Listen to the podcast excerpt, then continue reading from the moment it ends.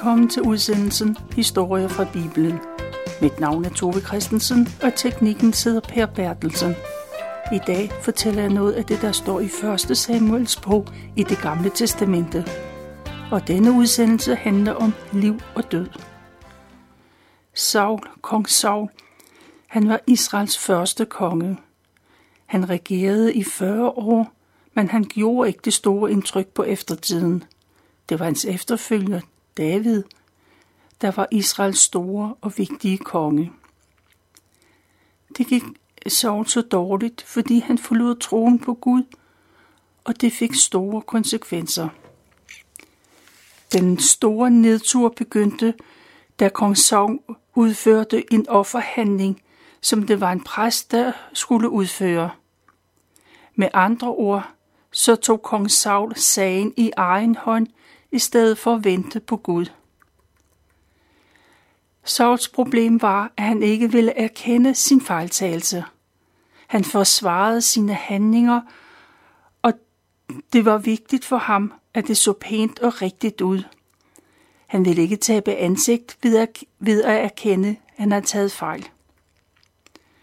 Bare facaden var pænt, så var hans gudsforhold ikke så vigtigt. Konsekvensen blev, at Gud udvalgte en anden til at være konge. Han valgte den unge og ukendte David fra Bethlehem. Guds ånd forlod Saul, og i stedet for blev han fyldt med tvangstanker og en stor vrede. Det fik store konsekvenser for ham selv, men også for David. Kong Saul forsøgte at slå David ihjel, og senere gav han ordre til, at 70 præster blev dræbt, kun fordi en af dem havde talt med David. De havde ikke engang talt om kongen. I sit vanvid troede David, eller troede Saul, at David stod i spidsen for en sammensværgelse imod ham. Den opfattelse holdt han fast i, selvom alle andre sagde, at David var kongens mest trofaste og loyale medarbejder. David måtte leve som fredløs, og det skete flere gange, at Saul indkaldte Israels hær kun for at fange og dræbe David. Men David blev hverken fanget eller dræbt. Men Saul mistede sin vurderingsevne. Han blev mere og mere jaloux og han var faktisk også bange for David. En gang var kong Saul en stor og vigtig konge, men han endte med at begå selvmord. Hans, selv, hans slægt blev ikke en kongeslægt, som det oprindeligt havde været meningen. Den værdighed fik hans efterfølger, kong David. David er på flugt fra kong Saul – og det har han været i flere år. Han er ikke alene. 600 mænd er kommet for at være sammen med ham. Mange er familiemedlemmer. Andre er kommet, for de var klar over, at David er en god og reel mand. De og deres familier lever som fredløse. De bor i klippehuler og forladte borge. Men med jævne mellemrum flytter de opholdssted. David selv, han sover aldrig den samme sted to nætter i træk. David er træt og udmattet af den usikkerhed, det medfører. Han sætter sin lid til Gud, men han er udmattet af den konstante pres, der er at være på flugt. Han er aldrig i sikkerhed nogen steder. Israel er et lille land, og gemmestederne er begrænsede. Med tiden må, da, må David se i øjnene, at situationen er uholdbar. Derfor tager han en stor beslutning. David beslutter sig for at tage til fjendens land. Han går til filisterbyen Gat. Det er jo den by, som Goliat kom fra. Der beder han byens konge om at få lov til at slå sig ned – Gats konge ved godt, at David har slået mange filistre ihjel i de krige, de har været i. Men han ved også, at han har været på flugt fra kong Saul, og det har han været længe. Kongen kan gå ud fra, at David har vendt sit eget land ryggen. Han tror, at David nu vil kæmpe på filistrenes side, ikke på Israels. Filisterkongen har længe været klar over, at Gud er med David på en ganske særlig måde. Derfor går han ud fra, at når David nu er kommet til ham og er på hans side, så vil hans Gud også være på filisternes side. Så vil de vinde krigene. Derfor får David lov til at slå sig ned i hans by, han og med de 600 mænd og deres familier. Der går ikke lang tid, før Israels konge Saul han hører, at David er flyttet til filisternes område, og så indstiller han sin forfølgelse. David lægger planer. Han går endnu en gang til kongen i Gat. David og hans mænd, de får lov til at flytte til en forladt landsby. Der kommer de til at bo de næsten 16 måneder. De indretter sig i de forladte huse, og så tager mændene på plyndringstogter. De følger den gamle karavanevej, der går fra Ægypten og op til Syrien. David og hans mænd bliver en af de mange, der haver på den rute. De går ind i landsbyerne, de plyndrer og ødelægger. De, sø, de sørger omhyggeligt for, at ingen overlever. Hverken mænd, kvinder eller børn får lov til at leve. Og så stjæler de alt, hvad de har. Råb og stup tager de med. De samler alle får, geder, æsler, kameler sammen. De tager alt tøj og alle redskaber og alt andet af værdi. De sørger omhyggeligt for, at intet er tilbage.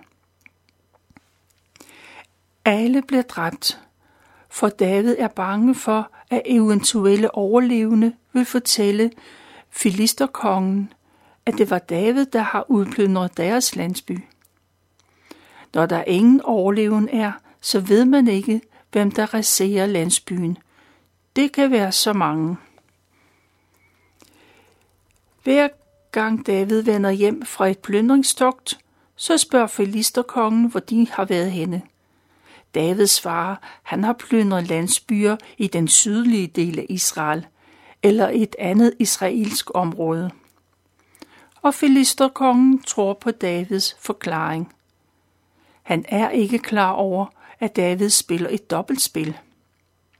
Filisterne kongen tror, at David er ved at gøre sig godt og grundigt forhat i sit eget land. Filisterkongen kender David som en dygtig kriger. Han ser for sig, at David kæmper på deres side imod israelitterne. Derfor udnævner kongen David til at være sin personlige livvagt.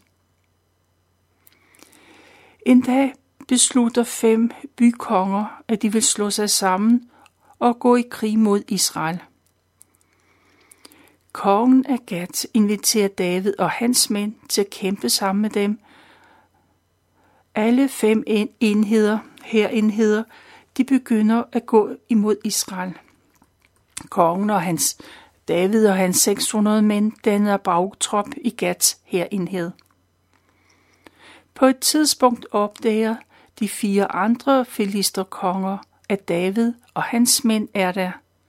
Det undrer de sig over og spørger Gats konge, hvad laver disse israelitter i deres hær? Kongen forklarer, at David har været i hans tjeneste længe, og han har aldrig haft noget at udsætte på ham. Men de andre konger er ikke tilfredse. Send David hjem igen, siger de. De er bange for, at David vil skifte side. Det er trods alt den mand, Israels kvinder sang om og hyldede, fordi han havde besejret 10.000 filistre.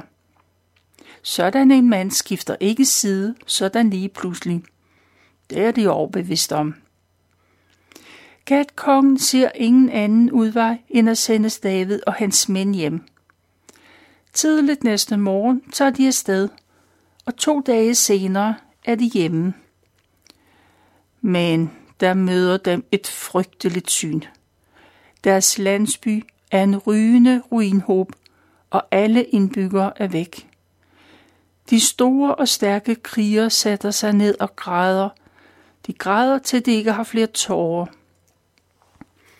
Det går op for dem, at det er amalekitterne, der har været på et af deres plyndringstogter.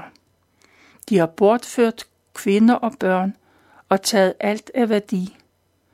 Og så har de brændt byen ned til grunden. David er sønderknust. Det er et hårdt slag. Hans egne to hustruer er også væk. Det hele blev værre, da mændene giver David skylden for, at deres børn er væk. Mændene har været loyale imod David, men nu er de parate til at stene ham. David ved ikke, hvad han skal gøre, men han henter styrke og hjælp hos sin Gud.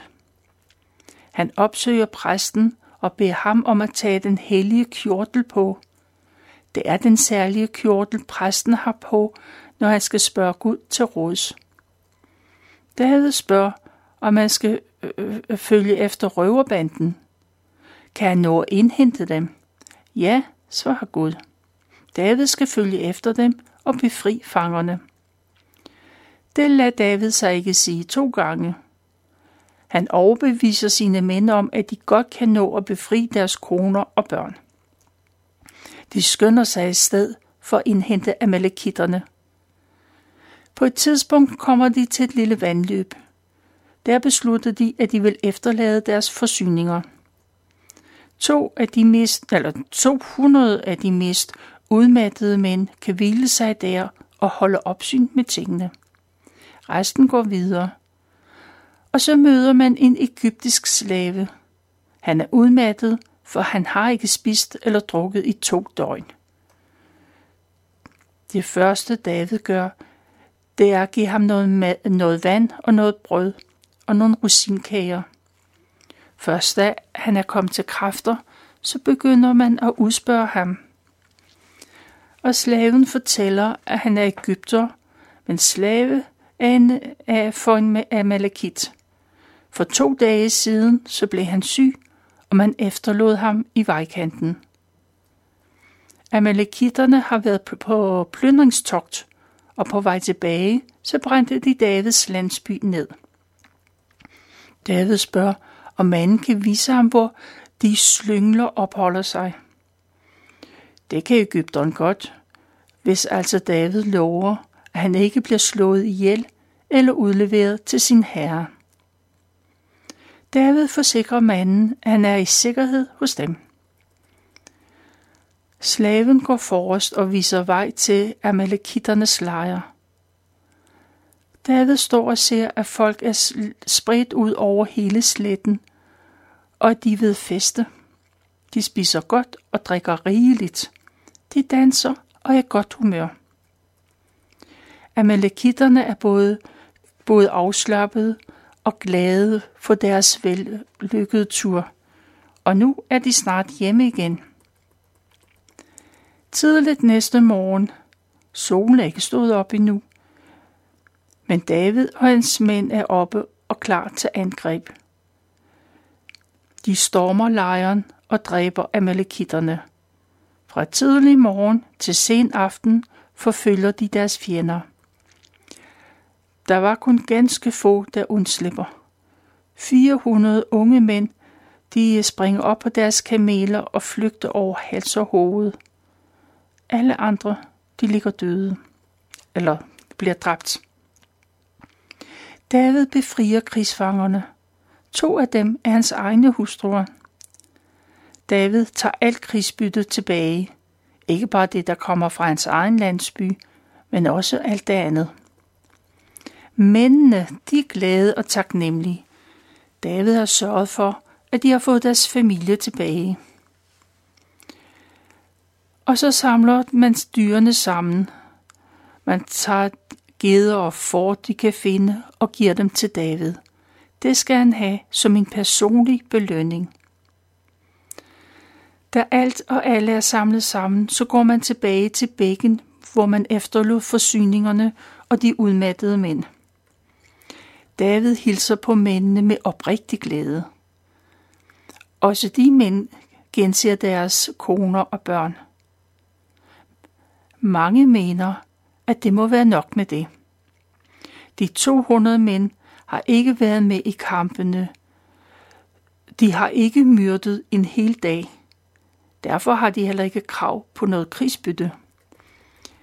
Men David er ikke enig i det tidssynspunkt. synspunkt. Man skal ikke være nære med det Gud har givet dem. Det er jo Gud, der har hjulpet dem til at vinde over fjenden. Derfor skal byttet deles ligeligt mellem alle. Både dem, der tog i kamp, og dem, der har passet forsyningerne, de skal have det samme. Det princip bliver et forbillede for efter den tid, så er det en lov i Israel, at man deler lige over, uanset hvad ens opgave er. Man tager tilbage til landsbyen og bygger den op og indretter sig på ny. Men David er klar over, at han er noget, der tilhører hans landsmænd. Derfor sender han noget af krigsbyttet til sine venner i Israel. En ting er at tage krigsbytte fra fremmede. Noget helt andet er at eje noget, der har tilhørt ens landsmænd. Derfor sender David de israelitiske ting tilbage til de mennesker, han, eller han sender det til de mennesker, der hjalp ham, da han var på flugt. Mens alt det sker, så går fem filistre konger, de går videre. Deres store her går nordpå.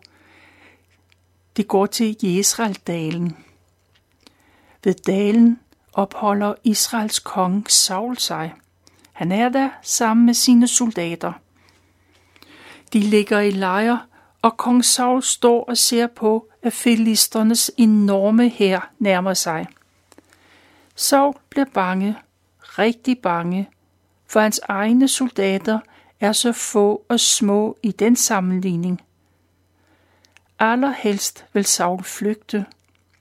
Men det er jo ikke sikkert, at det er en god idé. Saul er i tvivl om, hvad han skal gøre. I sin nød, så vender Saul sig til Gud. Skal han gå i krig eller ej? Men Gud svarer ikke. Saul han prøver på forskellige måder. Men Gud er tavs, for Gud er ikke længere med Saul. Og så forsøger Saul sig med det okulte. Han vil forsøge eller opsøge en øh, dødemaner, en som kan tale med de afdøde.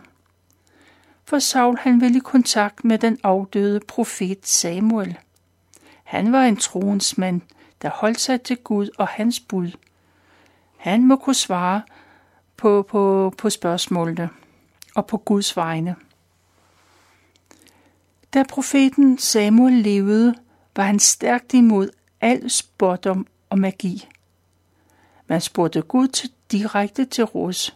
Man kan ikke have brug for nogen mellemmænd. Saul tager sin forklædning på, og sammen går han med to af sine mænd. De går hen til en spokvinde. Der forklarer han, at han vil i kontakt med profeten Samuel. Og så får spåkvinden et syn. Hun skriger, da hun bliver klar over, at kong Saul at det er ham, der sidder foran hende. Hun bliver så overrasket. Spørgkvinden fortæller, at hun ser en ånd komme op af jorden.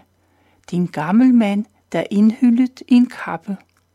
Kong Saul er klar over, at det er profeten Samuel, der er kommet. Kongen bøjer sig i erbødighed for ånden. Den gamle afdøde Samuel tager ordet. Han spørger, hvorfor kong Saul forstyrrer ham. Hvorfor er han manet frem? Saul fortæller, at han er i knibe. Filisterne er klar til at angribe Israel, og Gud har forladt ham. Gud svarer hverken gennem drømme eller gennem profeter. Derfor henvender kongen sig direkte til Samuel for at få at vide, hvad han skal gøre. Men profeten Samuel kan heller ikke hjælpe. Der er jo netop sket det, som Samuel for længe siden forudsagde, der vil ske. Gud vil tage kongedømmet fra Saul og give det til hans modstander, til David. Den afdøde profet Samuel, han har mere på hjerte. Han forudsiger, at den næste dag vil hele Israels hær blive dræbt af filisterne, og både Saul og hans sønner skal dø. Saul, kongen, går i panik og smider sig ned til jorden. Han er bange og udmattet, fordi han hverken har spist eller drukket. Kong Saul blev overtalt til at rejse sig op og få noget at spise. Det er ikke forsvarligt at sende ham hjem i den tilstand. Spåkvinden slagter sin fede kald. Hun bager brød og serverer et måltid mad for kongen og hans mænd. De spiser, før de går tilbage i nattens mulm og mørke. Filistrene, de er nået frem til Jesraldalen, og hele dagen, øh, eller næste dag, så går de til angreb på israelitterne. Israels hær, de prøver at flygte. Der er ingen steder at flygte hen. Snart ligger der døde og sårede på dalens skråninger. Filisterne forfølger også Saul og hans sønner. Det lykkedes at få fat i sønnerne, også Jonathan, Davids ven. Han blev også dræbt. Filisterne omringer Saul, og en bueskytter skyder en pil af sted. Saul er hårdt såret, og så råber han på sin våbendrager. Tag det svær og dræb mig, siger han. Saul vil ikke lide den venære og blive dræbt af en filister. Men våbendrageren kan ikke få sig selv til at slå kongen ihjel. Derfor tager Saul sit svær, og han kaster sig ind i det, så han bliver gennemboret. Da våbendrageren ser, at Saul er død, så følger han kongens eksempel. og så han tager sit liv. Den dag dør både kong Saul og hans tre sønner, hans våbendrager og hele den kongelige livvagt. Filisterne, de udstiller kongens våben, Israels kongens våben i deres augusttempel. Ligne af de kongelige blev hængt op på bymuren til spot og vandære. Men der er nogle tabre krigere fra Sauls hjemby. De henter kongen og hans sønners lig, og de bliver begravet under et egetræ. Byens indbygger, de faster og sørger i syv dage. Nyheden om det slag, det når til David. Han hører om Israels nederlag, om Saul og hans sønner er omkommet, også Jonathan. David flænger sit tøj i tu og kommer jord på hovedet. Det er hans måde at fortælle omverdenen, at han er i stor sorg. David sørger over kong Saul og over hans søn Jonathan og over alle de faldende israelitter. Ja, han sørger over hele Israel, der har mistet deres konge. Det er en sorgens dag, for hele Guds folk, for Saul var indsat af Gud til at være Israel konge. Han nåede at være konge i Israel i 40 år. Det er, hvad jeg har valgt at fortælle fra de sidste kapitler i 1. Samuels bog.